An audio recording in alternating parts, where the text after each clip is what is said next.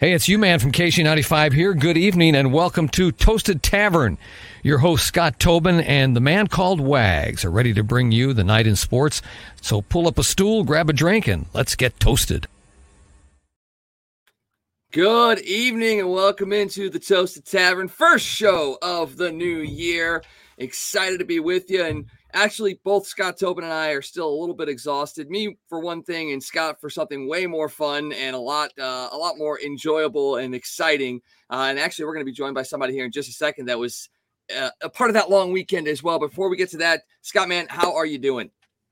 I'm good, man. I'm good. Yeah, it was a it was a long but fun weekend. I was happy to be a part of the winter warm up. Uh, was a volunteer for Cardinal Care this weekend, so got to uh, hang out with some players and have some fun this weekend. And, and it was a good time. And we'll get into some details here in just a little bit.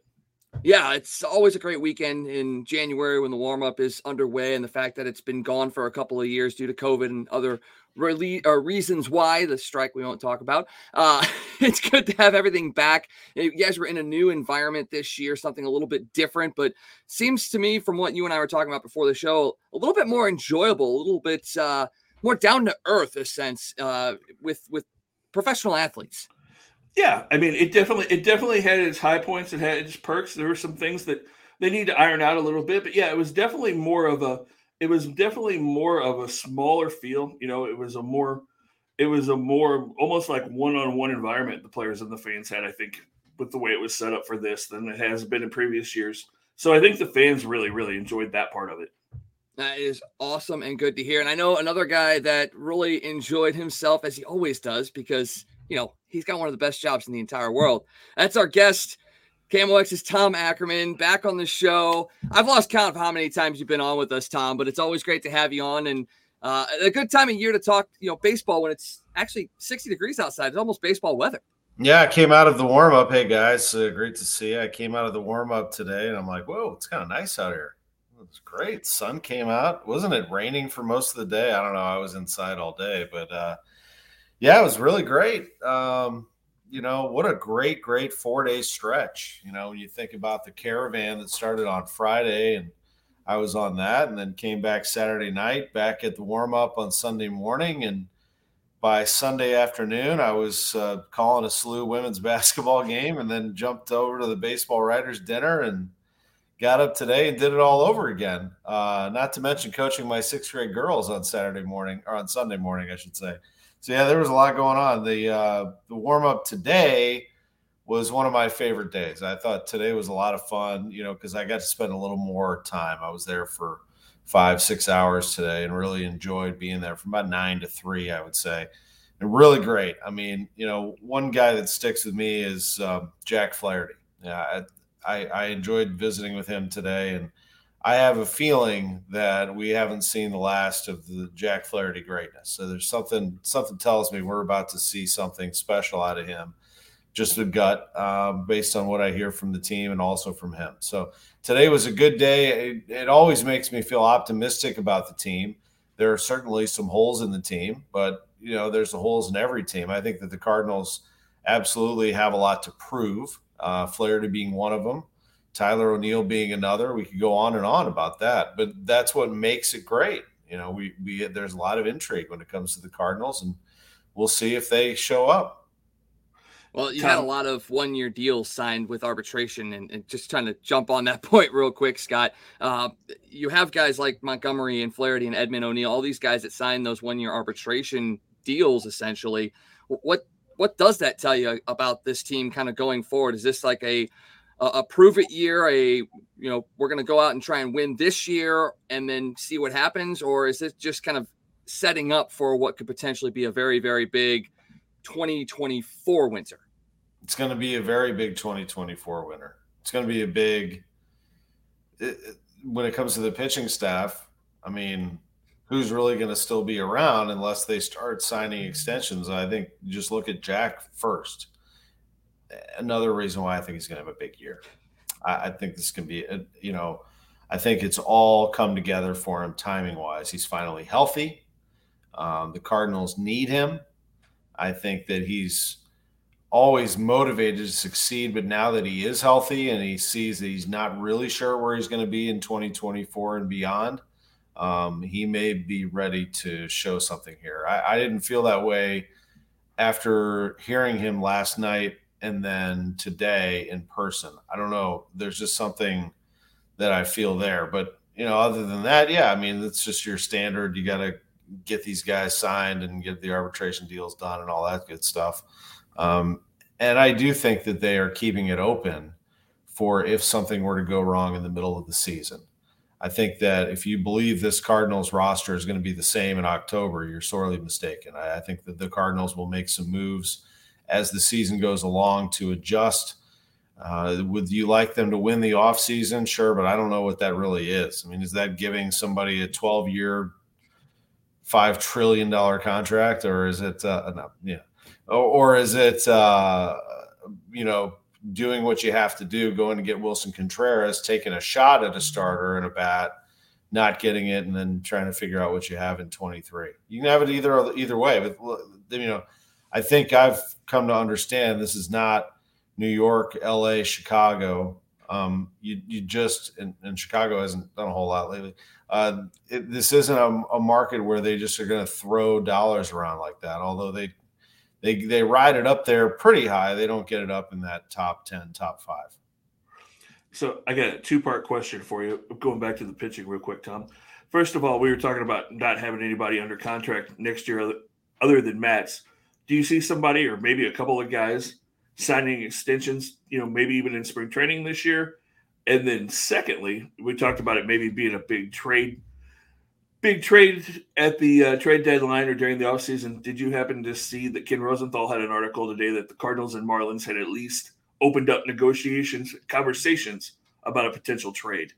Sure. I mean, I, why wouldn't they? They share the same complex. Skip Schumaker's the manager. Uh, you know, I'm sure they know each other, but um, like I said, I I think there. I think this the season is broken into sections you have now through the end of spring training, you have opening day through July 4th, let's say.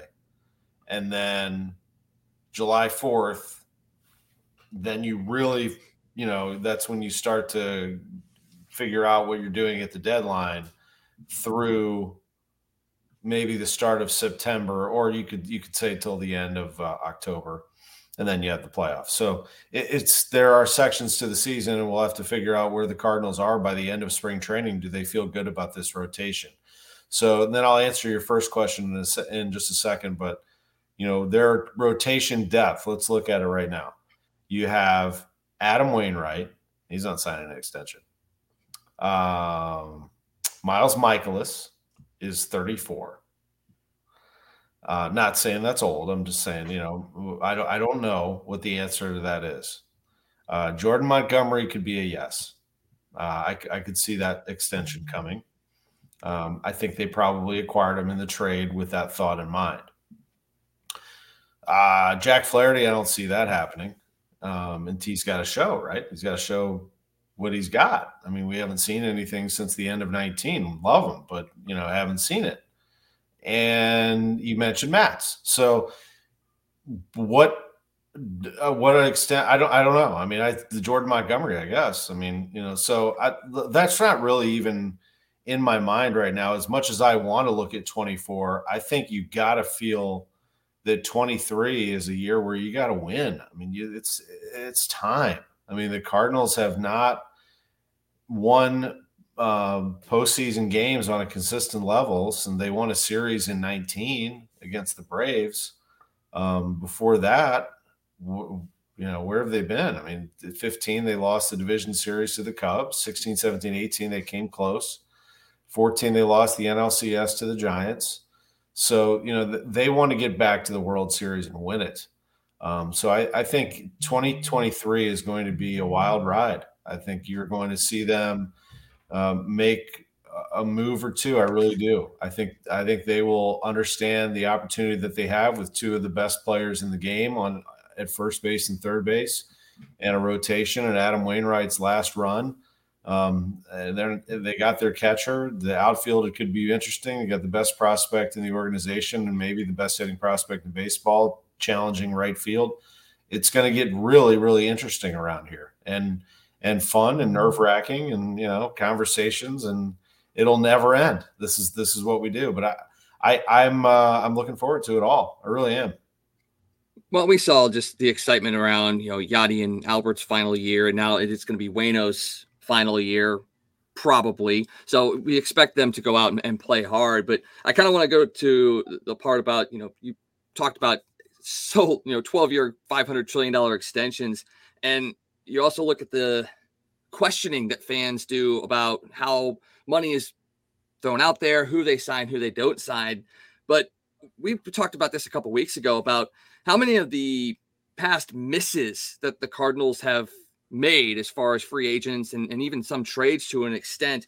But Mo actually seems to have a pretty good eye on who he passes on. Are we just kind of caught up in that, that here and now of we can't appreciate this team has actually not spent that majority of money on really essentially disappointments.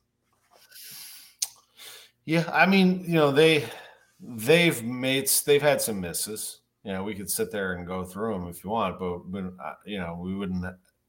We know who they are. I mean, there, have yeah. been some contracts and some trades that they made that didn't work, and you know, they've also traded away some prospects that I think kind of spooked them. You know, Sandy Alcantara, they'd like to have him in this rotation right now. He's the best pitcher in the National League. Um, you'd like to have, yeah, we could sit there and run through the list, Randy Arozarena, et cetera, et cetera. So I think they're going to give young guys a chance to show what they can do in the outfield. Your outfield of O'Neill, Carlson, and Nootbaar, with the possibility that Jordan Walker could be starting on opening day if he has a good spring training. Um, and by the way, Moises Gomez hit the living daylights out of the ball. Guy hit 39 home runs last year. So that there's going to be some guys – challenging for that DH spot too. It should be fun. I even brought up on KMOX. I, I haven't even talked to anybody about this on the team, but I was like, could Nolan Gorman learn left field? Like, if he if he figured out how to play second base, can it? And he's pretty good. Couldn't he play a little left? I mean, is could it would it be that much of an adventure? So there's another guy who can hit. Um, anyway, Brendan Donovan can play anywhere. I think they've got some pieces to move around, and I'm not I'm just not that concerned right now about how much money they spent. I guess the only thing would be should they have gone out and gotten an ace? I think is a fair question. Should they have? They don't like it. They don't like throwing big money. Quintana's not that guy, by the way. The, we're talking about like Rodon or somebody like that. Could they have? Should they have? thrown a huge contract at a starting pitcher. That's worthy of debate. But I think they got uh, a little skittish about major contracts going to a pitcher. They've never been a team that throws huge, huge contracts like that as a pitcher, as far as I can remember. Um, certainly not as long as some of these contracts have been. I never thought they would go after a shortstop, never even mentioned it on the air once because the shortstop's Tommy Edman and you have Brendan Donovan playing second along with Gorman, and you still have DeJong on the roster. I mean, unless you were trading DeJong for some reason, um, you know, I just didn't see that happening. I'm not saying that DeJong's better than some shortstop you would have brought in. I just don't see that happening yet. You know, perhaps they they they will pull a move, but it all depends on health and availability. So, you know, I, I'm not um, I see the Cardinals for what they are. They're a team that's always in contention. They're a team that wins divisions. They're fans, and I totally get it. I would love to to drop the hammer on some great players, but their system and their formula has proven tried and true to be a contender every single year. They will never put themselves in a position where they tank, and they're they're an admirable franchise from that standpoint. Um, I totally get the other side of it. I'm not sitting here and, and defending them whatsoever. I'm just looking at it from a common sense standpoint and saying, you know, don't get too crazy now in throwing money around. It didn't work for the Mets last year. They got bounced. It didn't work for the Dodgers. They got bounced too. They won a World Series in a half season in 20. Um, it doesn't always work to just like balloon your payroll to $250 million or 300 or whatever or a half billion, which is where the Mets are headed. It doesn't, it hasn't proven to be successful. Heck, the Braves won the World Series, and they didn't mm-hmm. have a payroll that was blowing the doors off of Major League Baseball. So, and I don't, I don't know that that, that is like the slam dunk formula to get it done. Perhaps the Cardinals are on the right track. And as you said, have they tried to get Soto? Have they tried to get Giancarlo Stanton? Have they tried to get David Price? I mean, you go back the last decade, they've made attempts to make a big splash, but in the end, couldn't get the player. I do think that things have changed a little bit. I think they're a more attractive franchise after Albert Pujols and Yadier Molina trotted through there and showed how special it can be and how you can be embraced after Nolan Arenado said, I'm in. And by the way, I think I'm going to finish my career here if anybody wants to join me. Um, you know, Paul Goldschmidt wins the MVP. I mean, it's a great place to play. So, and by the way, all those theories of Busch Stadium is a tough place to hit and it's a pitcher's park. Paul Goldschmidt bashed his way to the MVP. Didn't have a great August or September, but you know, it's not bad. Not a bad place for a hitter either. Not a bad division for a hitter. So I got a question about a guy you brought up just a few minutes ago, Paul DeJong. What do you see? What do you see his role being this year? Are they going to give him a shot to try to win that shortstop role, or do you think they've kind of resigned themselves to the fact that he's more of a backup and a bench bat at this point? I think they will say that they're going to give him a shot to compete uh, for whatever role, but I think that it is Tommy Edman's job, and Brendan Donovan is the second baseman. The only shot DeJong has is if he comes out flying in spring training, looks awesome. His swing looks way we, he can play defense. I don't think there's any problem there. But that his swing looks awesome and he comes out and has a tremendous spring training. You could shift Edman to second base and make Donovan your, you know, Zobrist like with the Cubs, super utility guy who can play anywhere and do anything. And then you could have Paulie D as your shortstop. That could happen. Um, Sorry, Jake Neighbors just scored in the Blues game. That's why I fist pump. That's good. That's great. My wife's at the game right now, um, and I'm not. Um, but uh, I I think that that could very well be the only shot he has. Now, I actually it's interesting that you asked because I talked to DeJong today for a while, and he seemed very sentimental. I did ask him about being a Midwestern kid and playing with the Cardinals, and he took it a step further and said, "You know, I hope I don't go anywhere else." You know, he wants to be here. He loves playing here for this franchise. He wants to be a Cardinal. Um, and I think that he's going to mm-hmm. give this a go. This is his last go around, his last chance to show what he can do. I'm hearing a lot about how he has worked on his swing and how he's studied and watched video. And I, I love all that. It's great. But until you get into that situation where you're facing those pitchers who are throwing hard for two times or these great pitchers that go two times through the order and then you bring in guys that throw 98, 100 back to back to back, you know, then we'll see what he's got. And he's probably going to have to prove it against those guys. He's probably going to have to come in late in the game first and show what he can do in a pinch hitting role or occasionally in a DH role, or maybe he jumps in there as a, as a shortstop from time to time. But, you know, Paul DeJong has done this before. I mean, he hit 30 home runs in 2019. He hit a clutch home run against the Cubs late in the season to help them complete a four game sweep and win the division. He can do this. He just, for whatever reason, mm-hmm. since COVID in 2000, where he got COVID and it mm-hmm. really sidetracked him big time, um, has not really recovered from that. So hopefully he does. I think he's a likable guy, good guy. Takes a lot of heat, you know, and or the Cardinals do, maybe more than he does. The Cardinals do for keeping him around.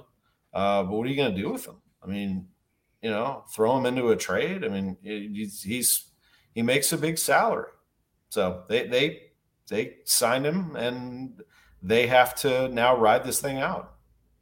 Oh, and he keeps his head up too. That that's the thing. You know, yeah. some of those guys could just totally get down on it or start bad mouthing or what have you. But through it all, whether it's coming to him or the, the team itself, he always he always keeps his head up for sure. So, so let's talk a little bit about the winter warm up this past weekend. You know, uh, what was some of the the more exciting things that you got to experience? I was telling Scott he sent some pictures over. I really liked the the way it was set up, especially where he was at. He was over at PBR. Had the, uh, the this cabin like feel. It really felt just really authentic and really down home in a sense. But what was your favorite moment from uh, the winter warm up?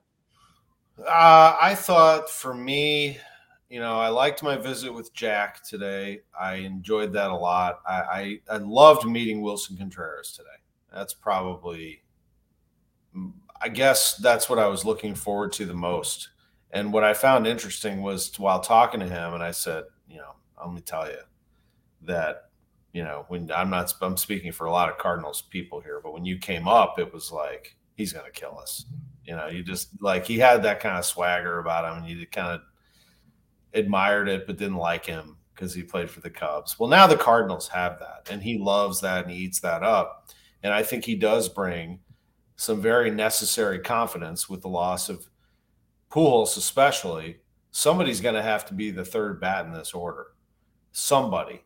It could be Tyler O'Neill, but it could be Willson Contreras. You know, he can do a lot of great things for you, and perhaps he's the bat. But I thought that was fun to see him and visit with him. And then Jack came up and shook his hand and met him. And uh, I talked to Jack and I said, "What do you think of Wilson? What do you think of Wilson Contreras?" He goes, "I actually just met him a minute ago." like, what? That's awesome. And so, you know, they've played against each other, but actually sitting there talking to each other, that was the first time. Then I talked to Drew Verhagen and I asked him what he thought of Contreras as his catcher. And he said, I just met him five minutes ago. So I thought that was cool. I mean, right, right at our KMOX location. So I guess what I'm telling you is my favorite thing about the winter warm up Whereas maybe I, when I first started covering it 20 some years ago, I'm aging myself, but I was there from the very beginning of the warm up.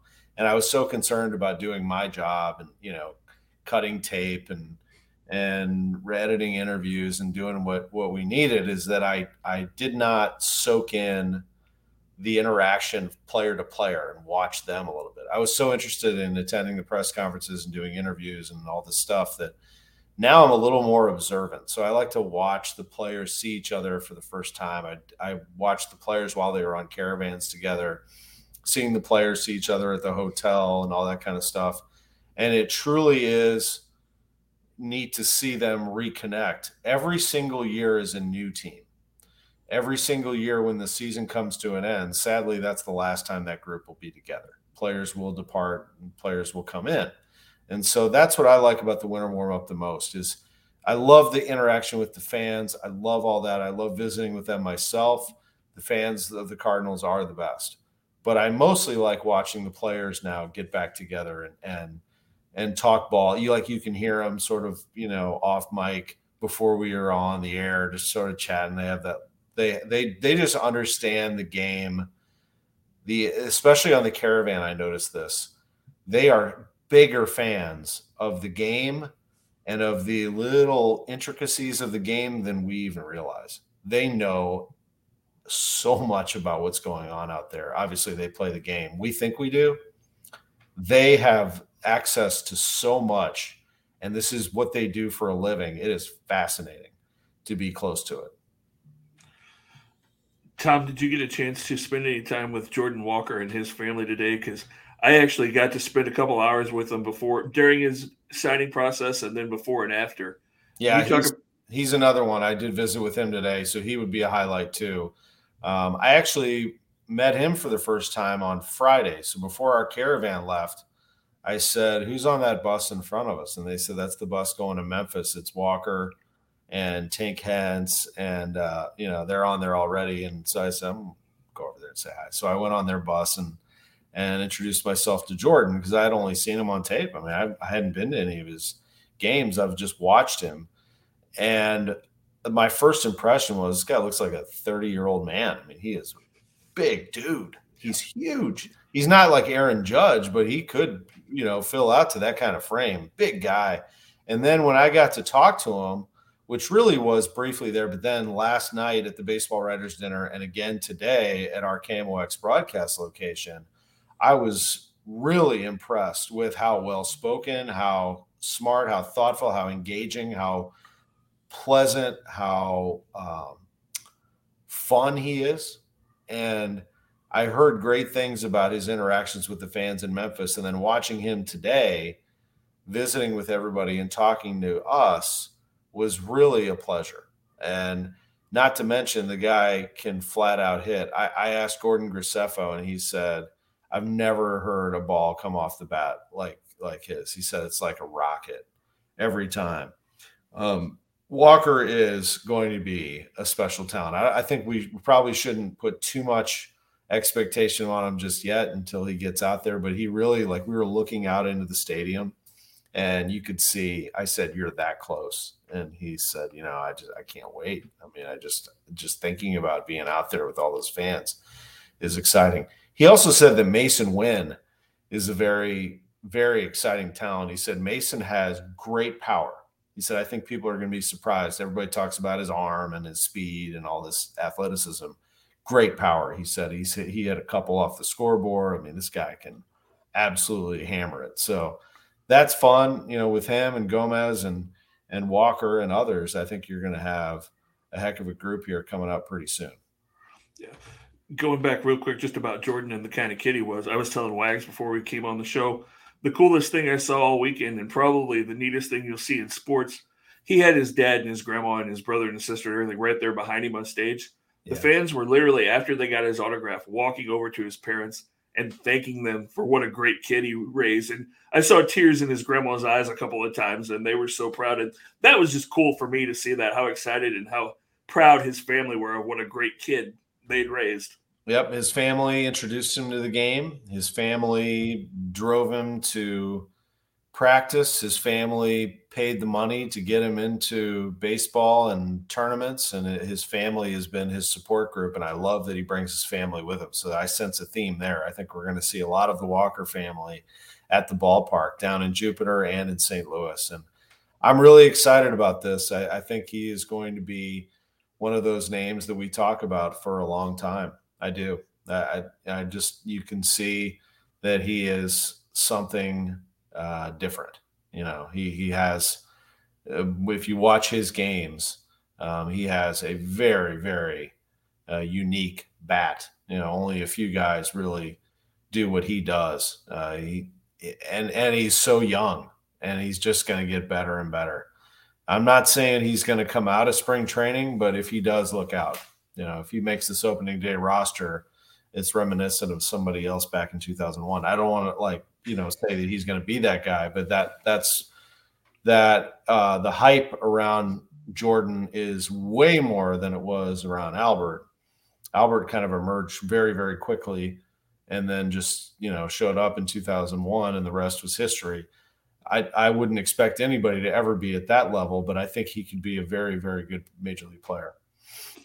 Yeah, Jordan that's based on not only his ability, but what you were just talking about. That he's just got a great support group, head on his shoulders, um, great attitude, big big time competitor. Yeah, yeah, that was one of the first questions he got asked today. About a six year old kid walked up to him, looked him right in the eye, smiled at him, and said, "I heard you're supposed to be the next Pujols." And nah. Jordan just Jordan just laughed at him and said, "Well, I'll do my best." So that was a pretty neat moment too. Yeah, that's cool.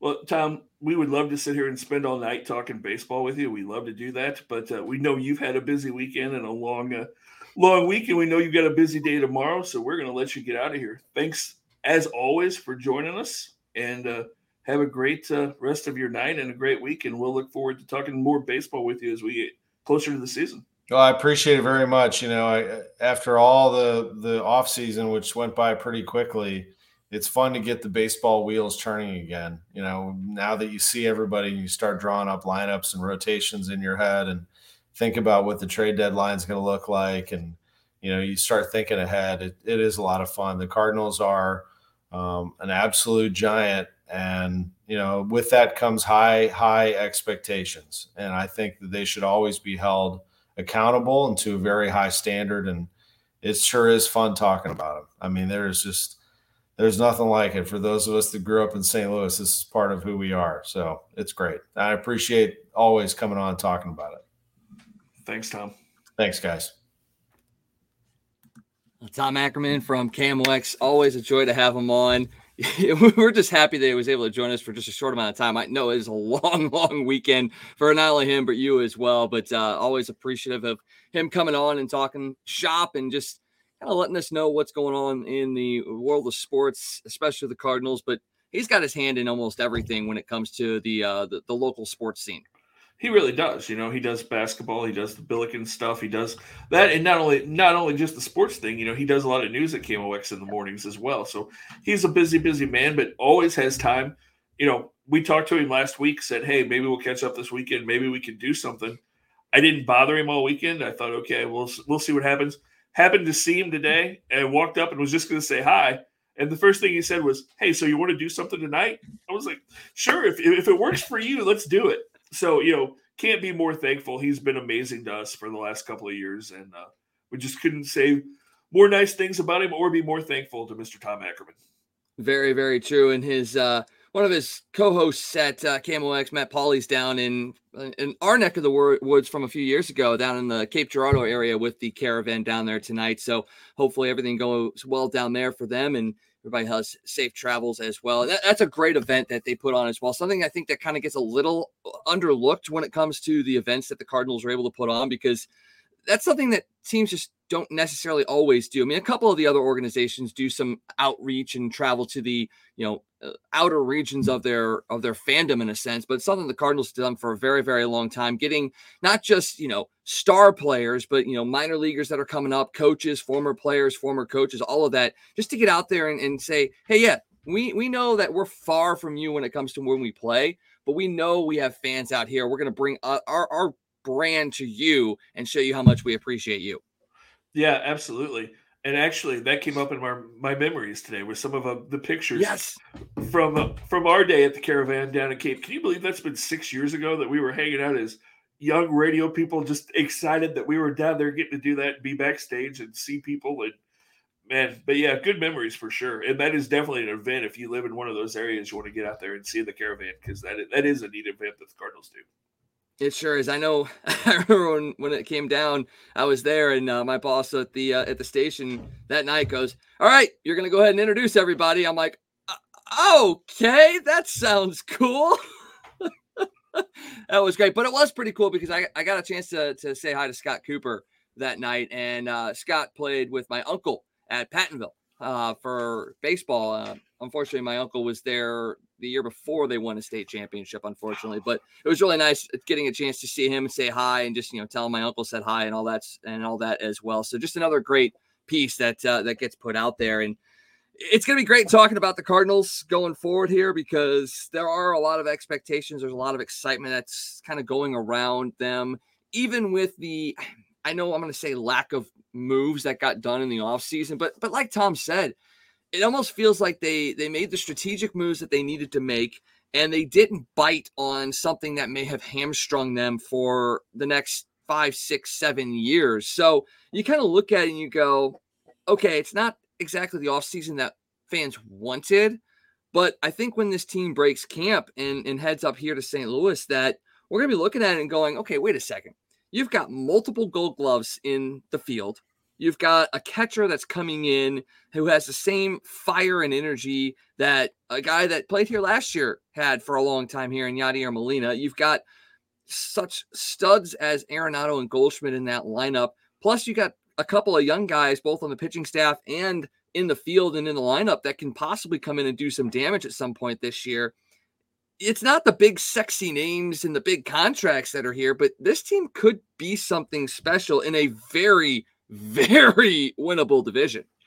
Yeah, it really could. And you know, we have to remember too that even though we're in the middle of January, the off season's not over. The off season's not over mm-hmm. until you get to March 31st.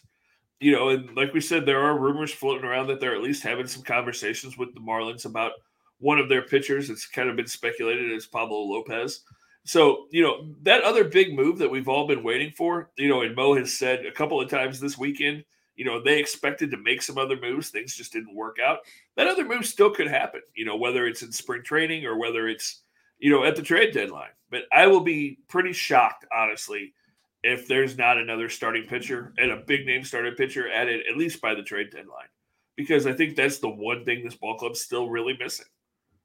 I, I think you're 100% right. I mean, even Tom said something along those lines where I you could feel he was confident in the in the rotation that they were going to have, but if you could get somebody that could come in and is a legitimate ace, and then if you get a chance to see, you know, Flaherty does step back up into his role, and you already have an ace on the team, and then you get another ace in a sense in Flaherty with Wainwright and Mikolas kind of backing that up. I mean, all of a sudden you've gone from a team that people have questions about to a team that could very much be the top of the National League. And that's that's kind of saying something considering some of the teams that are out there. But you look at the Dodgers, you look at the Padres, you look at the Braves, you look at the Mets. Yeah, all these teams that are ahead of the Cardinals in a sense may actually not be. I mean, due to injuries, you know, performance, any of that kind of stuff. I mean, any of those teams can falter at a moment's notice, and all of a sudden the Cardinals are just chugging along, chugging along, chugging along, and then they're right there at the end. Yeah, and I mean, you look around. You and I kind of talked about this off air the other day. You look around in the National League, and some of those teams that are supposed to be the powerhouse teams actually got worse this offseason. Yep. I mean, there, there's no question that the Dodgers are not the same team that they were last year. You know, the Braves really didn't do anything.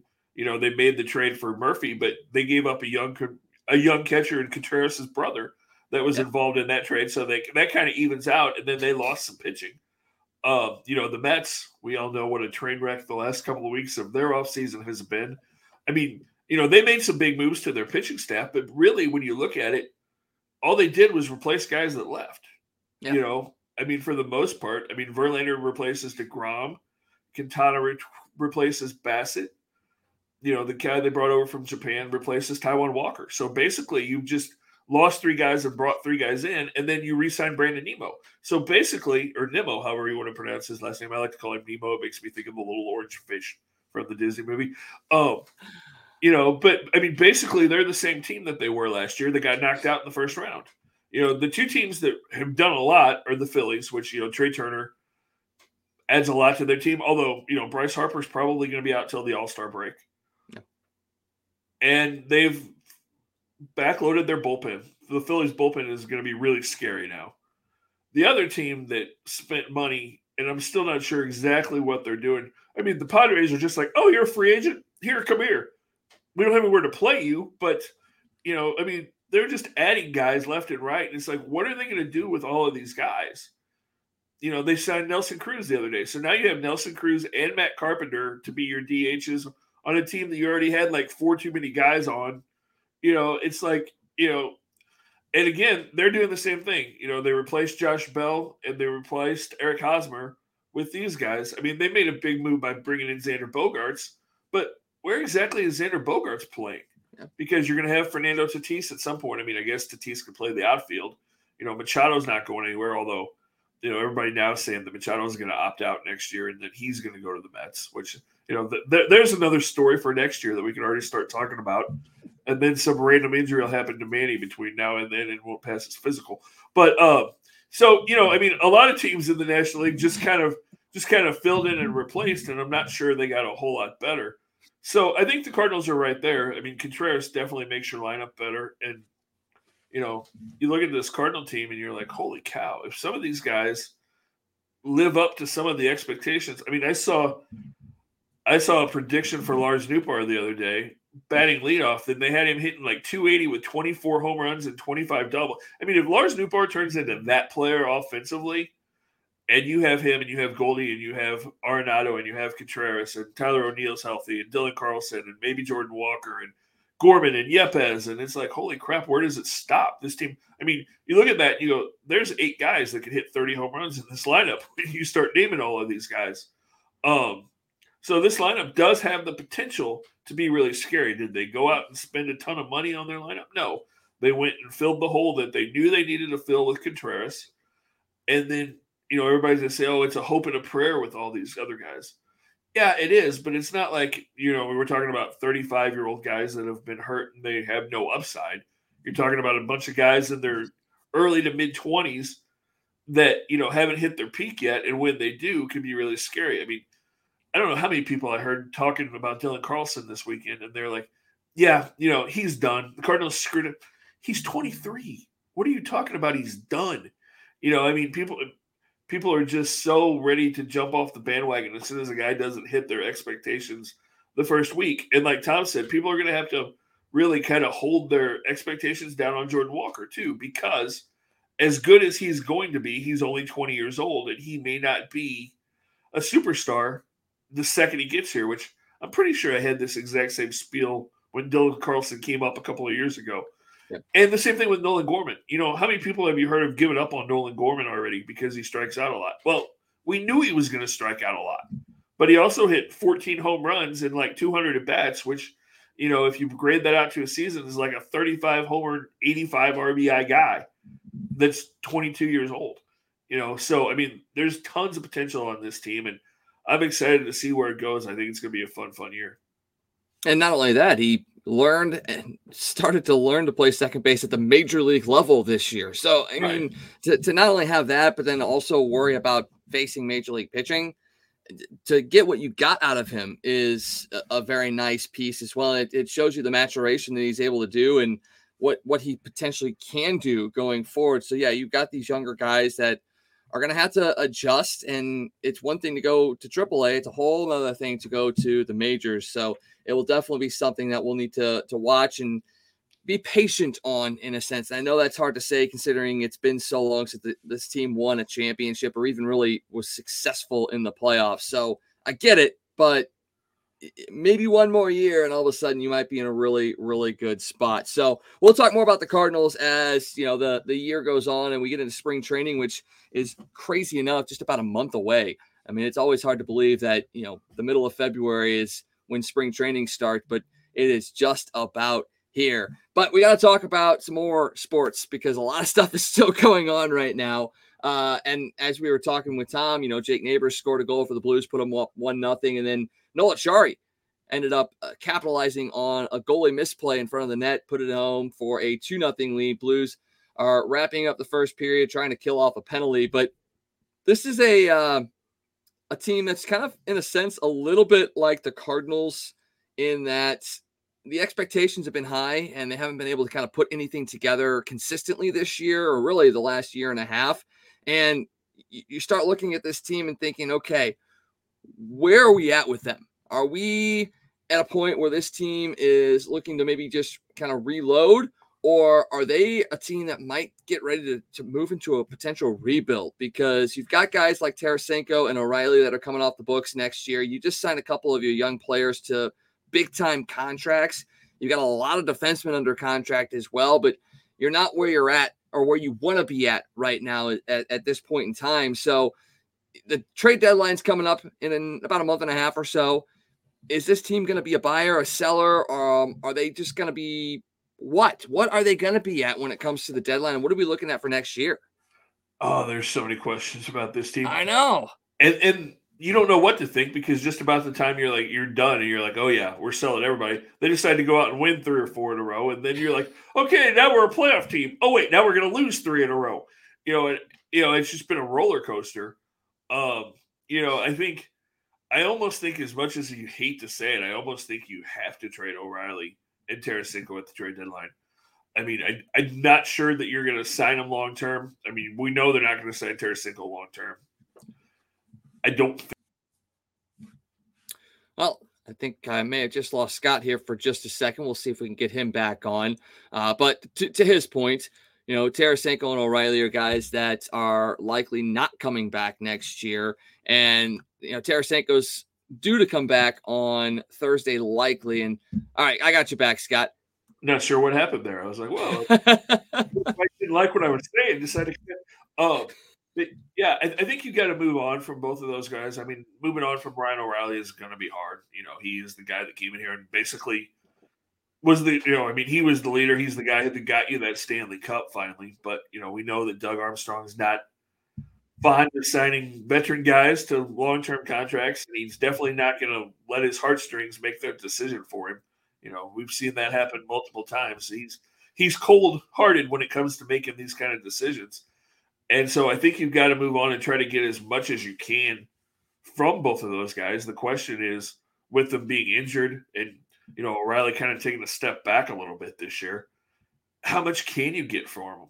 You know, are you only going to be able to get draft picks? Can you get a draft pick and and a prospect, or a draft pick and a player that's already in the league? You know, what exactly are you looking for when you decide to make those decisions? And you know, are they the only ones that go? You'd go ahead and try to move a guy like Barbie as well at the trade deadline. I mean, and I'm sure you'd like to move some of those defensemen that we talked about that are high price, but let's be honest, there's not really any of those guys that are playing well enough that anybody's going to want to take on those contracts. No, they're really not. And it, it kind of takes me back to the year that this team was in playoff contention and they ended up trading Paul Stastny at the deadline And you know, people looked at it at the time going, dude, you were you were in contention for a playoff spot. Why are you trading a guy like Paul Stastny, your best faceoff guy, a, a veteran, a big time presence in the locker? And Armstrong's essentially like, look, I didn't think our team could compete. So we got what we could get to help our team for the next year as well. And if we get into the playoffs and make a run, all well and good.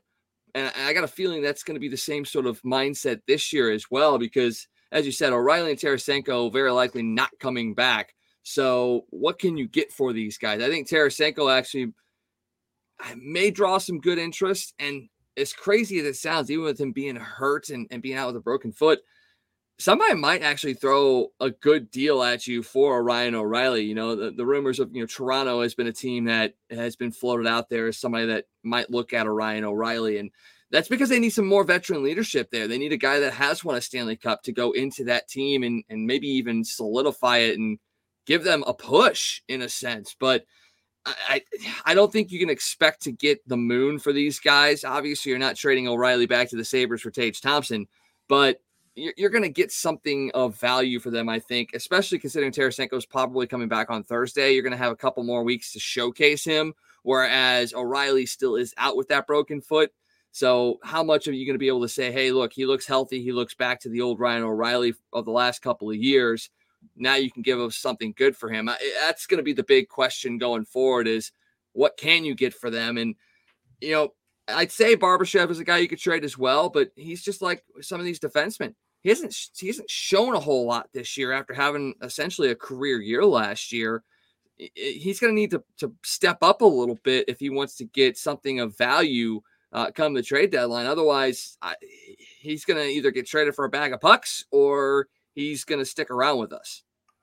Yeah, that's crazy. You know, you know there were some people that wanted to trade him last year when his value was so high, and everybody's like, "No, you can't do that." And then you come back into this year, like you said, he's just kind of fallen off the cliff this year, which seems to happen to a lot of these Blues players. You know, everybody kind of thought this was going to be another year that you were in contention for a cup. It just hasn't worked out. The defense, you know, it seems like we keep trying to fix this defense. We keep trying to sign a guy here or there or whatever, but you know, the defense is just kind of in shambles right now. And our offense has never really been able to get into a really solid groove. So there's just a lot of questions and you know, I'm glad Doug Armstrong's the one that has to make these decisions and not me because I'm really torn as to what you would do if it, if it was me because I'm not really sure which way you should go.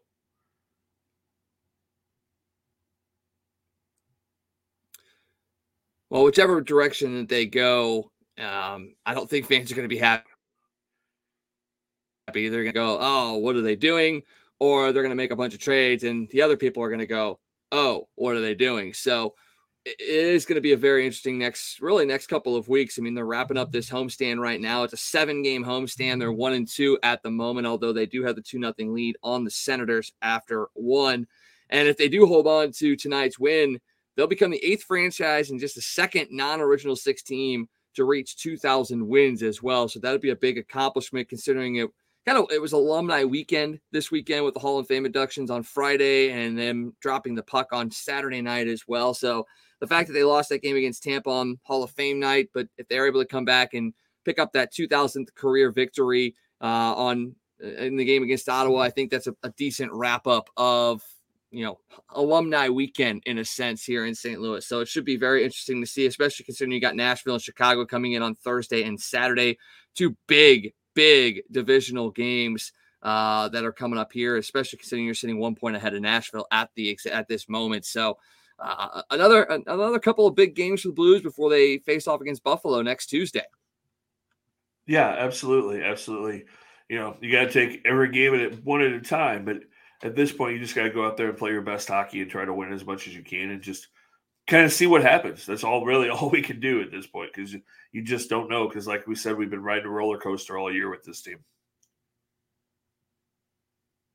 Yep, that, that's about all you can do. So, all right, now we got to get to what was the wildest part of the weekend, which was wild card weekend in the NFL. Um, some of the most epic comebacks, failures, games that I think we've seen on wild card weekend in, in a very, very long time. And that's very surprising considering the amount of injuries, the amount of third string quarterbacks that were starting in these playoff games as well.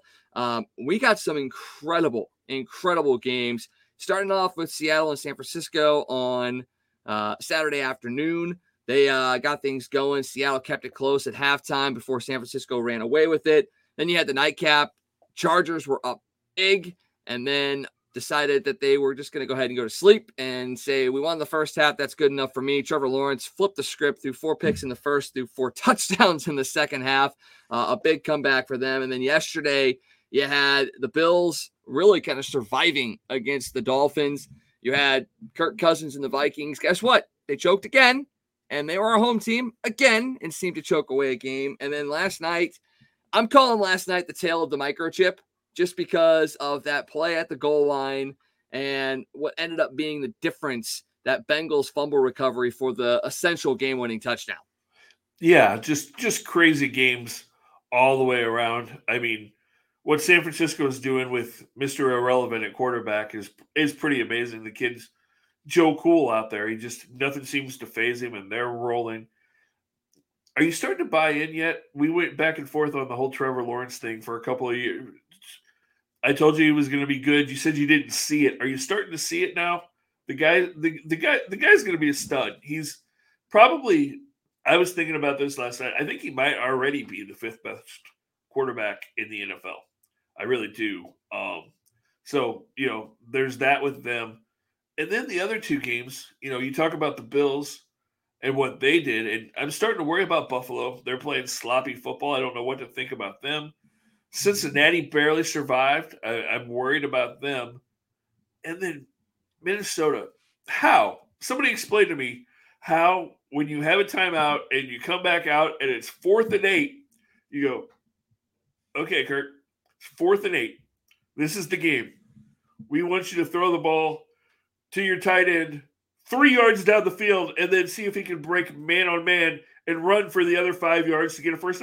Like, who draws up that play and goes, yeah, this is a great idea?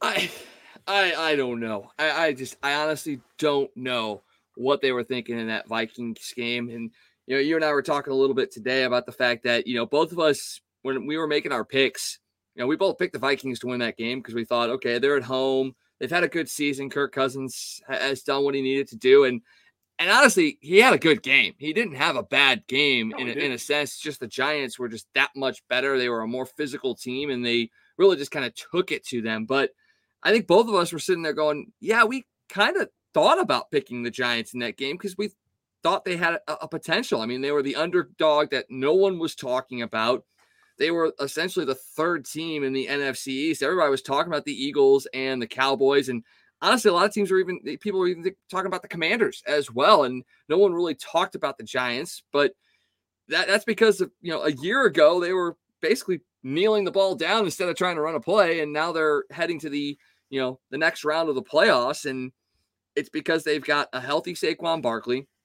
They've got a Daniel Jones who's doing his best Eli Manning impression right now, just really kind of managing the game, making the throws that he needs to, and being just elusive enough to not go down. I don't think he was sacked in that game yesterday at all. So, you know, they're, a little bit of a, of a sneaky under the radar team. Wouldn't surprise me if they go into Philadelphia and beat them as well. Although, if Jalen Hurts is healthy, uh, I don't think that's going to be the case. But as we saw in almost every single game this weekend, it doesn't matter what kind of quarterback he's elite or not, if you go out there and play hard, you're you're gonna potentially win that game. And yeah, I just that Ravens Bengals game, wow, um, that was that was a pretty good one as well. Uh, you got to give it to, to Huntley for really keeping his team in it as long as he can. And honestly, they almost made that play at the very end of the game to potentially send it to overtime. Uh, yeah, but the Bengals do worry me. They're, they remind me of the 2019 Chiefs in a sense that had a lot of expectations and very high up there, but maybe might lose in, a way that they're not supposed to. But I think they have the best defense of the remaining teams in the AFC, so that's a, definitely a feather in their cap going forward. And then going going to the Trevor Lawrence thing, I mean, I I was talking to my dad about this yesterday. I still don't think he's going to be an elite quarterback. I don't think he's going to be a great quarterback, but but you look at what he did on Saturday First playoff game. It was a home game, lots of emotions. Things were running high. Those those four interceptions in the first half, but then flips the switch, looks at the video, makes adjustments, and just goes out there and plays. And he ended up leading his team back to a victory. I mean, that right there it definitely has to say something about who he is and, and, what he can do. And then the fact that he finished it up by going to the Waffle House afterwards. I mean, that that's just legendary right there. Um, do I think he's going to lead his team to a Super Bowl one year? No, I don't think he will. But I, I definitely think I can start to see a little bit about what you see in him and, and what kind of quarterback he can be. Uh, and I'm still I'm still open to him becoming a good quarterback. I just once again don't think he's going to be great or elite but sometimes that's not what you need. Sometimes you just need a quarterback that's good and does what he needs to do to get your team where they need to go. So, um, n- not that I dislike the guy. I think he's a great guy, and I hope he's uh, very successful. I just, once again, I still don't see him being great, but dude, hell of a way to to kind of bounce back in such a short amount of time on Saturday. Just just think about this for a second, though. So through high school, through college, and now two years in the NFL, he's never lost a game on Saturday night the kid's won everywhere he's been. I mean, just the maturing the maturing process that we've seen from last year to this year. I mean, obviously he came into a horrible situation last year that was going to throw anybody off. But you know, you get a good head coach, and you know the fact that he has Travis Etienne back and healthy, and the two of them are there together. I mean, you know, it brings back memories of what they did in all those years in Clemson. The kid's just a winner. You know, that's the thing is that nothing's going to rattle him. He knows how to win. He doesn't know how to lose. You know, he believes that he's going to win no matter what. You know, and that's you know a lot of quarterbacks in their first playoff game they're down twenty seven to nothing. Coming out in that third quarter, they're going to throw a couple more interceptions, and the thing's going to be sixty-five to nothing. You know, it'll be like the national championship game last week. But you know, this kid believes he's going to win. He knows how to win, and so it didn't rattle him. He just came out there, like you said. He he studied the plays. He made the the changes that he needed to change and he came out there with confidence and look what happened you know and we've seen him do it two weeks in a row now. You know i mean he's basically won two playoff games in a row the last two weeks because that tennessee game was a playoff game for all intents and purposes last sunday. Well i mean you had to win to get in. You had to. Uh, yeah was, no i was talking more along i was shaking my head more along the lines about he he, he won that game last week. No the defense won that game well, last they, week. they, they did but he he kept them in the game. He made plays when he had to you know, I mean, he he wasn't his best game, no, but he did make some throws when he needed to. Yeah, I mean, he made some unbelievable throws the other night on Saturday night this week. I mean, he in that second half, I mean, he was throwing lasers all over the place against San Diego. You said you don't think he's going to win a Super Bowl? I'm not sure because they've won now these two games. They've won six in a row. They won eight out of nine.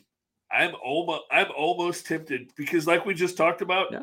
I'm not sure how good Buffalo is at this point. I'm not sure how good Cincinnati is. Jacksonville reminds me a whole lot. You don't have to go very far to look and find a team that nobody thought was good enough to win a Super Bowl. Remember, let's just think about another number one draft pick that came out of college in his second year and took his team to a Super Bowl that he wasn't supposed to last year in Joe Burrow and the Bengals. I can see a, I can see a situation where Jacksonville does that. I can see him beating Kansas City. I can see him getting into that championship game. I can get him see him going to the Super Bowl. I really can.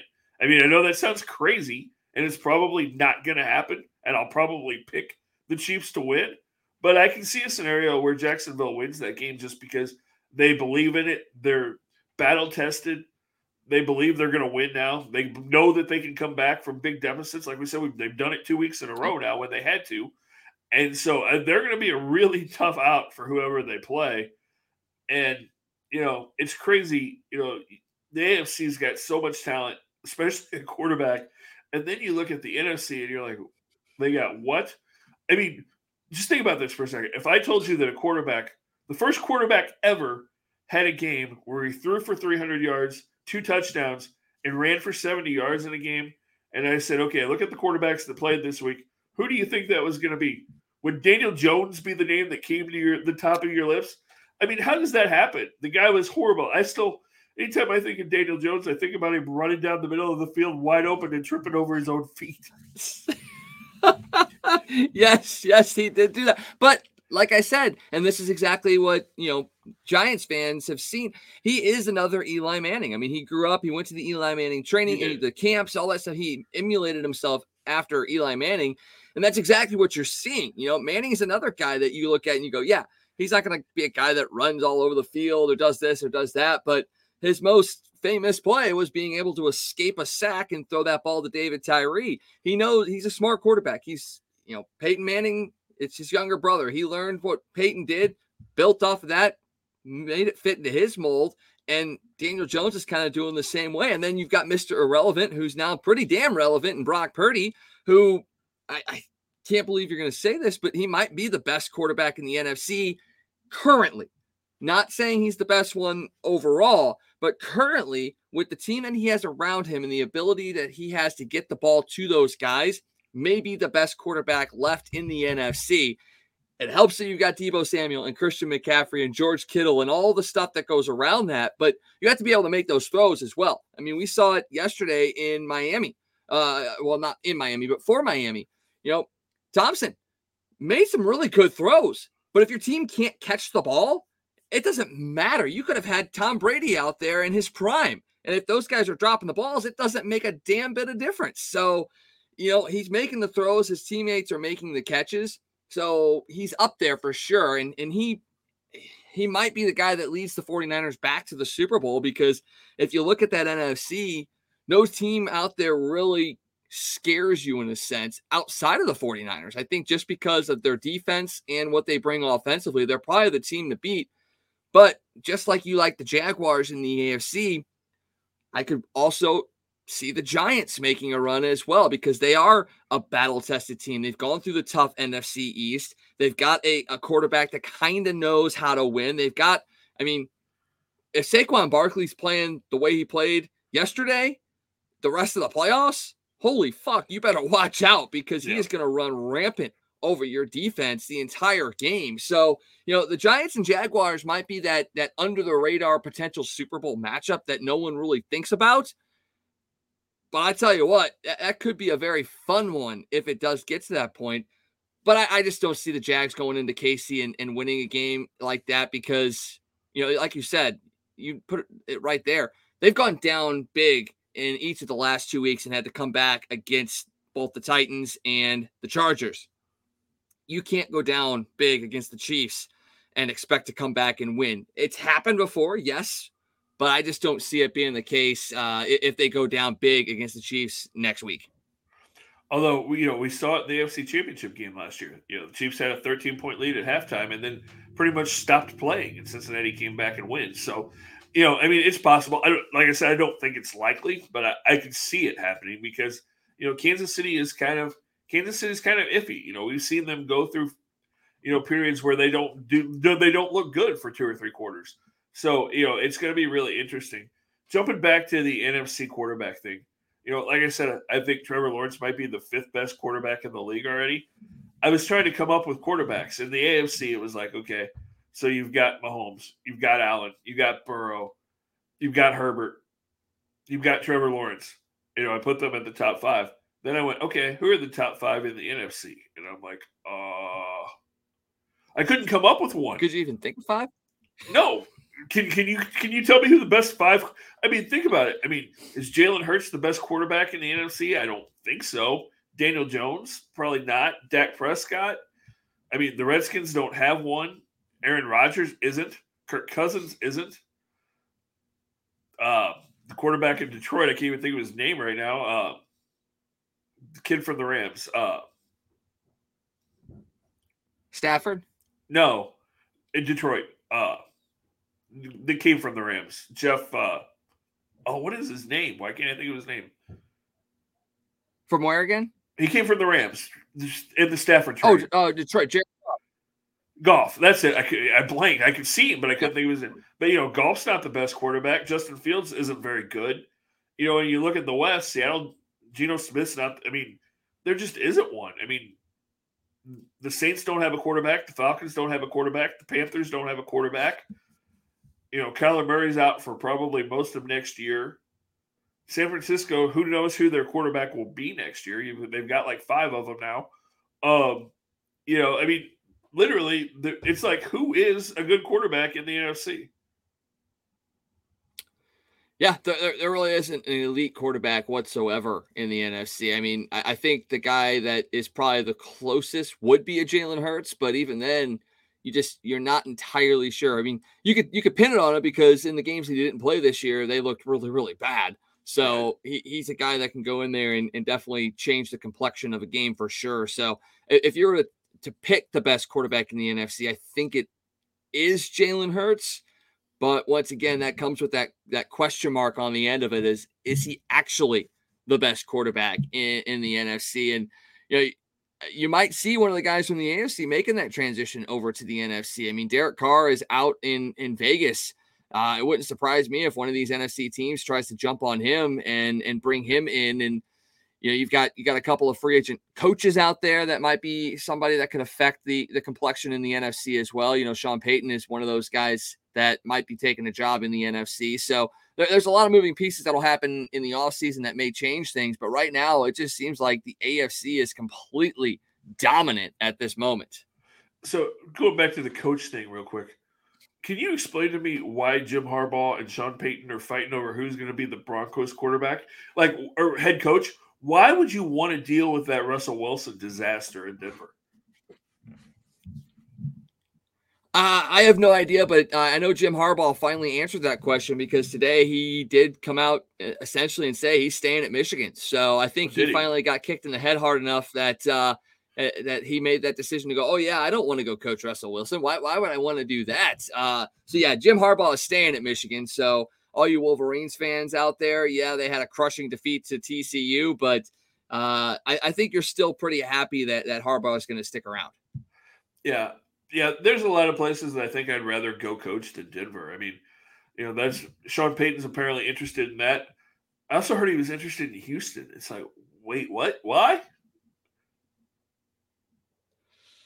I mean, unless he's thinking he can get the same kind of treatment that Bill O'Brien got down there and, and actually be better off at it to where maybe he can mold the team in his image and go from there. I I guess that might be the only thing because it is kind of a blank slate down there in Houston. They it's a blank don't really slate. have a quarterback. They don't really have a running back.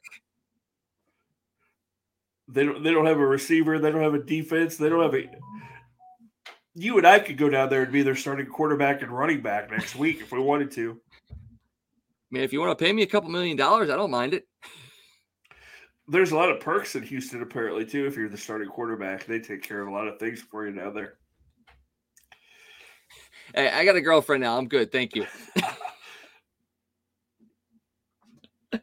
oh boy, oh boy. Well, yeah, I mean, you got the game going on tonight, Dallas and Tampa. Last I checked, it was a six nothing Dallas lead. It's now uh, now a twelve nothing Cowboys lead as uh, Prescott runs it in for a touchdown. But but here is the interesting piece.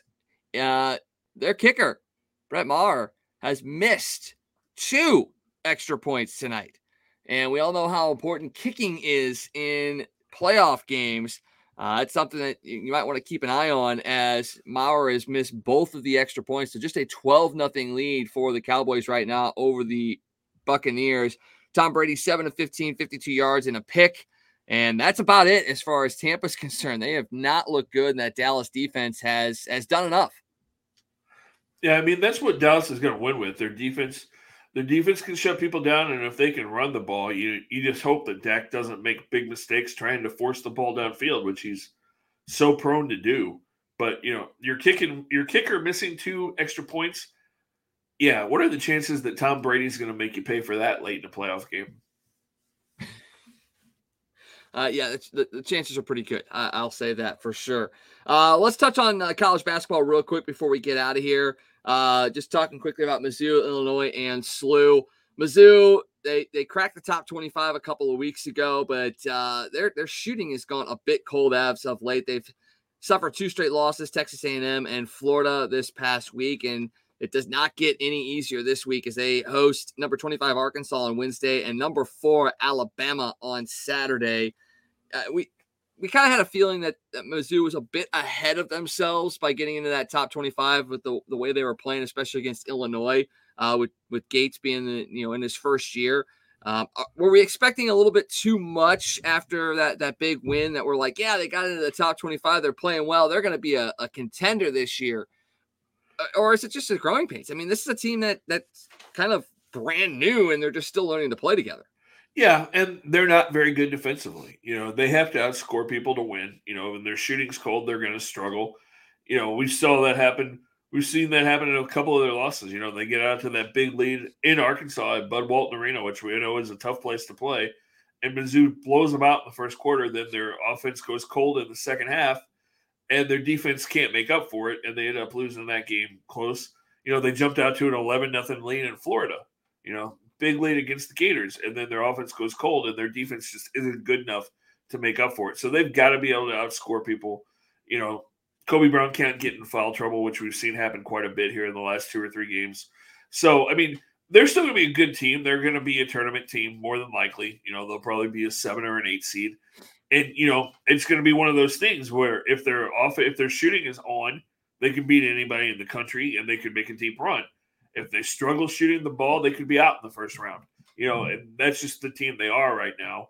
But uh, it's exciting. It's a lot better basketball than what we've seen from Mizzou in the last you know, 10 years basically. It, it, certainly is. It certainly is something that you can kind of get excited about as a Tigers fan. And like I said, if they get if they can get into the tournament, maybe make a little noise, maybe pull off an upset, that that'd be a, a good little bit of a cap to that first year under under Coach Gates. Illinois uh, just got done knocking off Minnesota 78-60.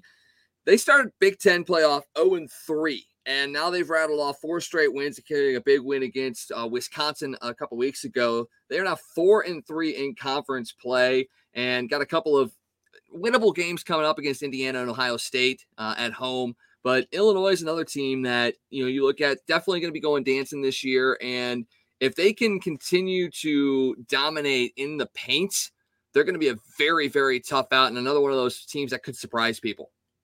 Yeah, you know, they got off to a slow start, a bunch of new guys on that team, but they're starting to come together a little bit, starting to play better defense. Their scoring's picked up a little bit. And yeah, like you said, they're going to be a team that by the time you get to tournament time are probably going to figure things out and they're going to be tough. You know, and so it, they'll be fun to watch down the road. And, you know, kind of the same thing with SLU. SLU's been up and down, but they've seemed to have straightened things out a little bit here the last couple of weeks. They're tied for the lead in the A10 right now at four and one. So, you know, I think the Billikens are another team that, you know, I think they're probably going to have to win the A10 tournament to get into the big dance. But they're a team that has enough talent that when they're healthy, you know, they can beat anybody in the country or at least play with them as well. Oh, very, very true. They uh they're heading to Loyola Chicago on Wednesday, and then they host LaSalle on Saturday. But it'll it'll be that first week or so in February that will probably give you a real taste of what SLU can actually do as they will take on the two teams they're tied with right now at the top of the A10. They're going to be at home against VCU on the 3rd, and then they travel to Dayton on February 10th.